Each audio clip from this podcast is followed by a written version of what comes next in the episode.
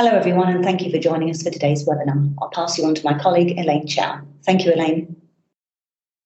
Thanks, Ali. Hi, everyone. Thank you for joining our webinar today, which is focusing on Cayman investment manager and advisor entities registered at S I B registered person uh, with the Cayman Islands Monetary Authority. Um, today, we have over one hundred registered um, for the webinars, which is a great turnout.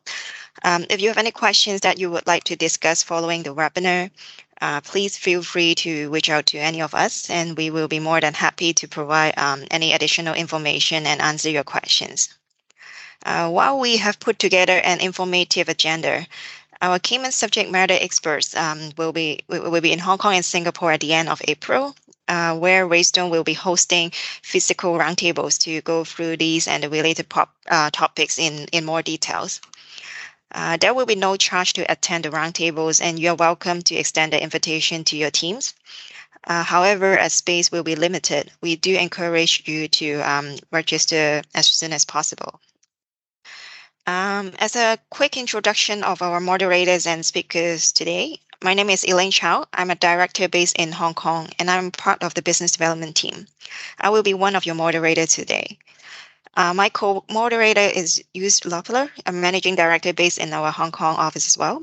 He is also part of our global business development team, supporting the business development activities of Waystone within the Asia Pacific region. Um, our speakers today are from Cayman. Um, the, the Cayman subject matters experts um, uh, were based in Cayman Islands. Uh, we have Lyndon John, who is an ex executive di director and heads up our Cayman product development. So our speaker today's uh, Cayman subject matter experts, and they are based in the Cayman Islands. Lyndon John, who is an executive director and heads up our Cayman product development, where he provides structuring and regulatory solutions to our asset manager clients. And he also serves as an independent director and advisory committee members to Cayman funds. Our second speaker today, Alan Kelly, he is an executive director and heads up our economic substance solutions. Alan manages a dedicated substance team that provides substance to a wide range of Cayman domicile asset managers. And he's also responsible for managing Cayman's host asset manager platform service, which directly manages approximately uh, thirteen billion dollars of assets under management. Our last speaker today is Dara Murphy. He is a director in our economic substance team in Cayman, where he manages and provides all oversight to the team performing the portfolio management and risk reporting to fulfill the core income generating activities, C I G A. He also provides independent director service to um, Cayman asset managers and funds as well. Thanks for the introduction, Elaine. So now let's jump right into it. Uh, the first question is for you, Alan. Um, from your from your perspective as our head of economic uh, substance solutions, what are the main areas a S I B registered person or Cayman investment management company should be focusing on in uh, twenty twenty-three? Thank you, Joost, and good morning, everybody. I guess in addition to the usual uh, S I B regulatory requirements, the three main areas of focus for this fiscal year, I would say, are the proposed new rules and guidance notes, I guess, in respect to internal controls for S I B registered persons, the increased frequency of C I M A inspections on S I B or P entities and their annual control reviews, and I guess ultimately their A M L compliance. Also then we're looking at the increased D I T inspections um, in respect of economic substance compliance, and ensure that all relevant entities are, one, I guess, able to demonstrate that they meet their economic substance obligations, and that they're having adequate and appropriate C I G A conducted within the Cayman Islands. And also, I guess, then that there are adequate number of suitably qualified employees within the islands. Just for context as well, Juice, I guess, when we're referring to uh, the D I T C, D I T C is the Department for International Tax Cooperation. And I guess they're responsible for administering all of the Cayman Islands' legal frameworks for the international cooperation in tax matters. All right, thanks, guys. Um, then over to Lyndon. Um, so in the first week of January, uh, the S I B managers received a circular issued by, by C I M A asking the registered person entities for an internal audit plan and a request to provide audit reports to the regulator. Can you shed some light on this, and what should managers understand about C I M A is ex actually expecting from them? Thanks, Yus. The circular that was released was released before the new proposed guidance notes and rules have actually been gazetted. And so technically the rules are not quite yet in force, but it's very clear that the regulator's expectation is that SIB-registered persons should start taking the steps to be in compliance sooner than later.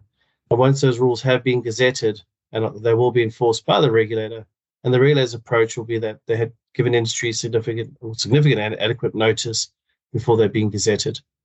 So the question really for SIB-registered person is, what is adequate controls? And because SIB-registered persons cover such a wide range of different activities related to securities, some registered persons are passive and outsource all functions and have no employees, while others actively manage trade accounts. So for the first question that managers should understand is, is, is understand the scope of the activities. And my examples are quite simple. The SIB-registered person who delegates all investment decisions to a sub-advisor and has no employees will not have many requirements for controls. And the main controls that would basically be controls around the governance framework, controls around anti-money laundering, controls around outsourcing.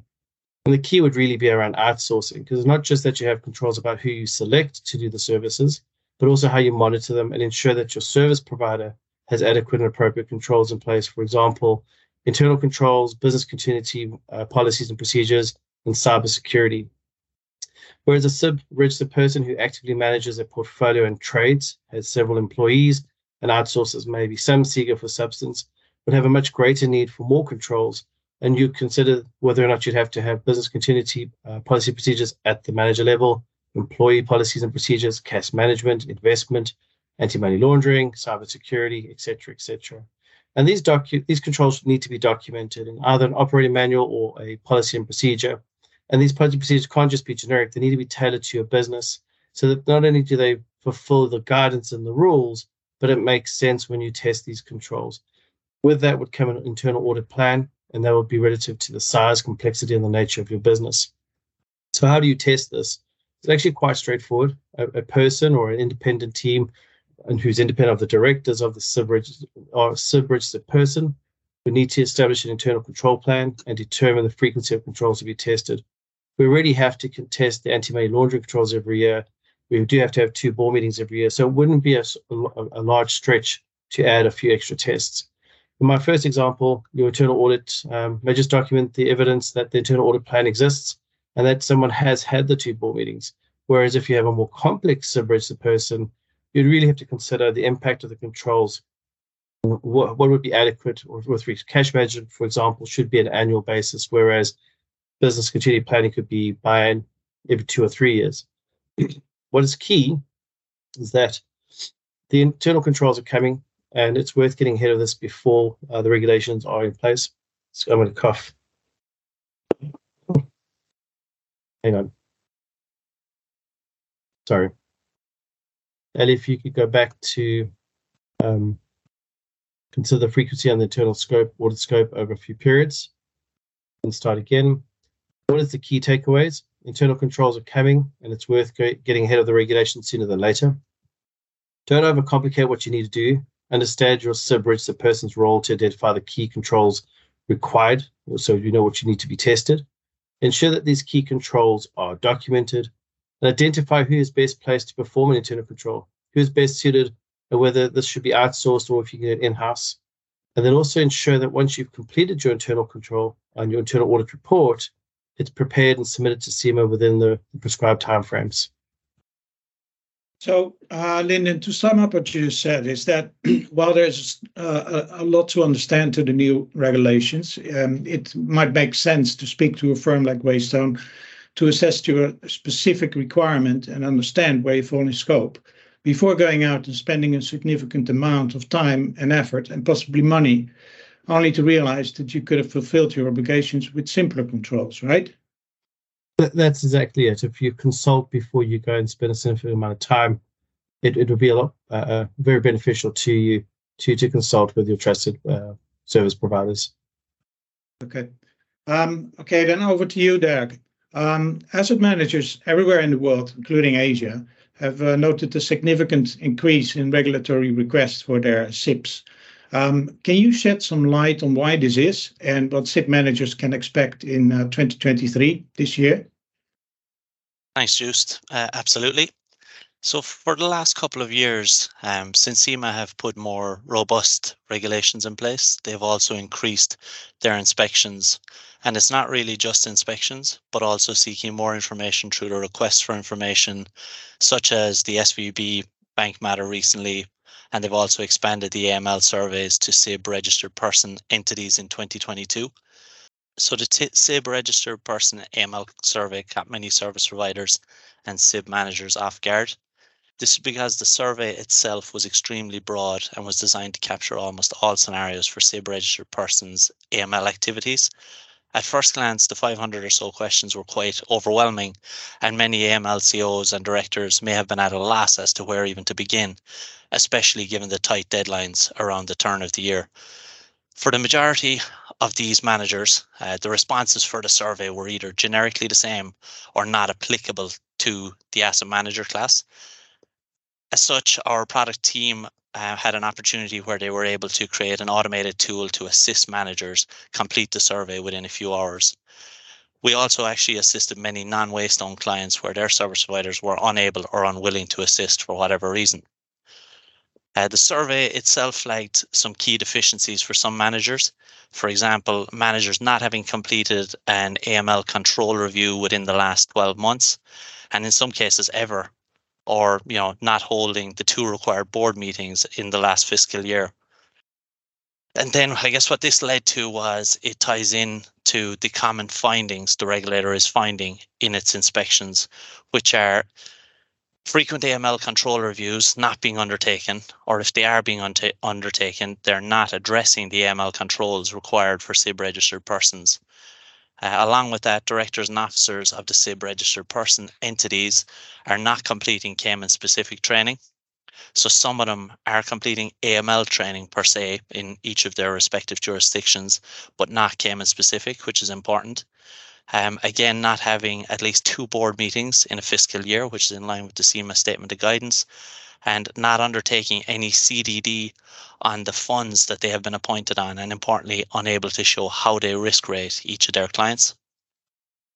So I guess um, to answer your question, Yus, what should managers see in twenty twenty-three?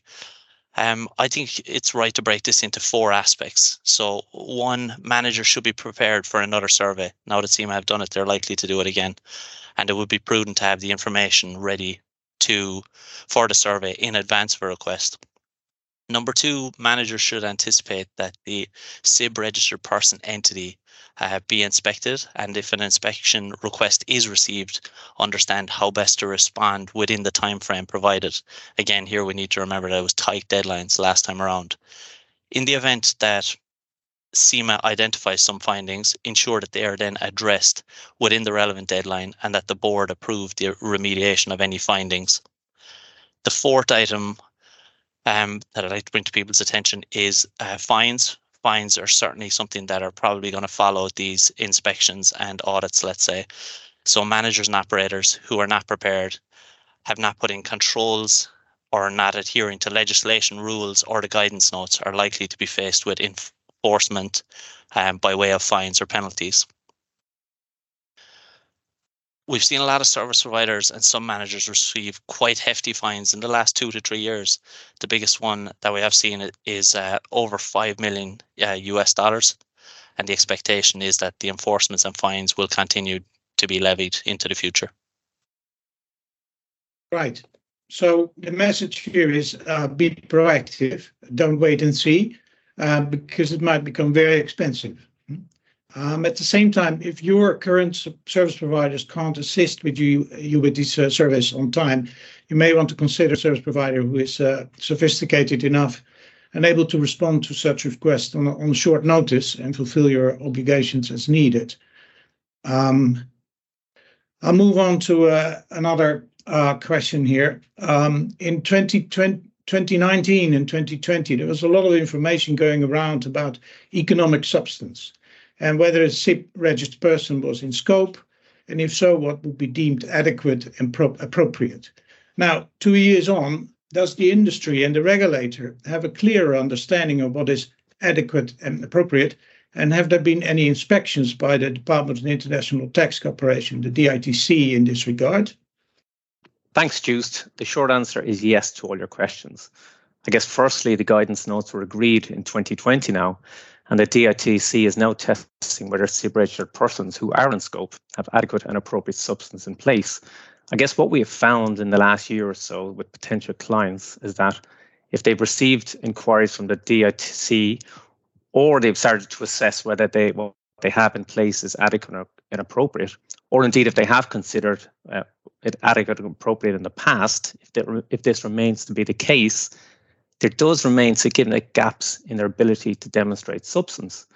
I guess to, to explain, this is important to understand when a S I B-registered person is considered to be undertaking a fund management business as defined by the guidance notes. The definition of fund management business encompasses, I guess, relevant entities which, as a business, manage securities belonging to another person, say, for example, being an investment fund, in circumstances involving the ex uh, exercise of discretion, pursuant to paragraph three of section two of the C I B A. The key here is being managed securities. The second part of understanding is how S I B registered person is going to demonstrate the core income generating activities. And remember, those core ge income generating activities are taking decisions on the holding out and selling of investments, calculating risk and reserves, taking decision on currency and interest fluctuations and hedging positions, and lastly, then preparing reports or returns, or indeed both, to investors or regulators.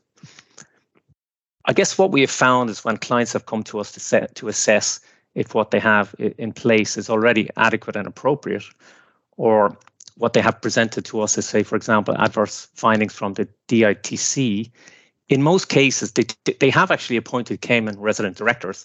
So in theory, they have a majority Cayman board. But when we look at it closely, I guess the S I G A, these have been sub-delegated to advisor, to an advisor who's actually outside of Cayman. Uh, as a result, there is no actual S I G A and in turn substance in Cayman. I guess then for, for P E funds, we also find that, I guess the board compositions are usually not majority Cayman board, and there's no formal process noting that the quorum must be in Cayman has been defined. So as such, Um, investments decisions for P E transactions are not deemed to be made in Cayman, which essentially then underlines the S I G A. I would say then for, for S I B registered persons to have adequate and appropriate economic substance, the S I B or P should really have the following. Number one, a majority Cayman resident board. Two, the ability to demonstrate that the S I G As, again, for example, taking decisions in the holding and selling of investments or calculating risk reserves, is actually undertaken in Cayman. Um, also, to ensure that the adequate amount of operating expenditure incurred in the islands, for example, um, that the S I B or P retained Cayman-based uh, services to assist the entity's internal controls, such as um, registered office, A M L officers, FATCA and C R S officers. I guess in addition then, the main findings of the D I T C that substance is not adequate and appropriately applied from the Caymans are relatively obvious. Um, some of the pitfalls um, we would have seen or need read about would be, for example, that the E S N, that is the economic substance notifications, are correct. Again, remember the E S N is the acknowledgement if an entity is in scope or out of scope for uh, economic substance.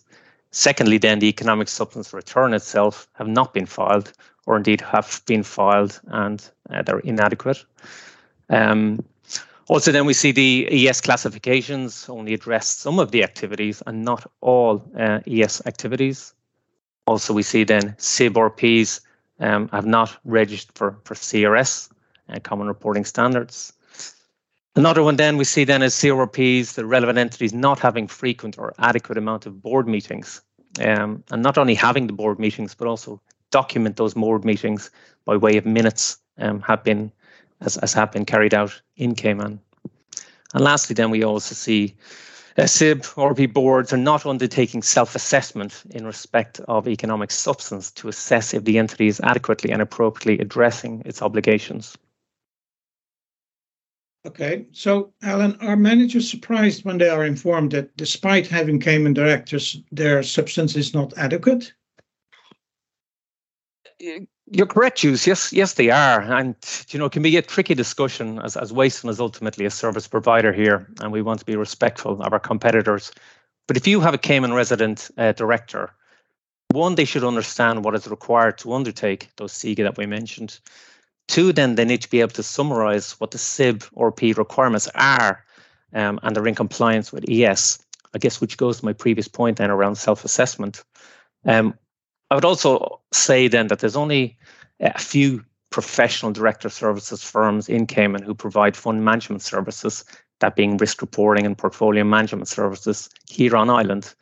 Um, I guess, I think the message, if your Cayman service provider is not undertaking portfolio management or risk reporting, you should really consult with a firm such as Waystone as to whether you have the adequate substance. Um, at the very least, um, you know, have that discussion, make an inquiry, Um, in the very first instance. Um, I guess in conclusion then, Yus, I may, I, if I may, just to leave you with, with my key takeaways for consideration. Um, number one, I'd say now that the E S regulations have settled and the D I T has started to test uh, relevant entities' implementation of the, of the regulations, it's important for managers and I guess entities' boards to assess whether or not the substance with, that they already have in place is adequate and appropriate. Again, if there's any doubt, it'd be prudent to have that discussion, make the inquiry, just make sure that there's no gaps whatsoever. Because again, uh, it goes to the fines and penalties for non-compliance are now material. And as such, now that we're in twenty twenty-three and the legislation is a few years old, um, the breach may be for multiple years, increasing the possible fines, I guess the D I T C handling of how the, how the breach um, goes. Okay, thanks, Alan. Um, this brings us to the end of our webinar, and we appreciate your informative updates of the matters that uh, S I B registered persons need to be aware of this year. Thank you very much. Um, I'm sure many people on the line today have questions or want to discuss uh, some of these topics in more detail.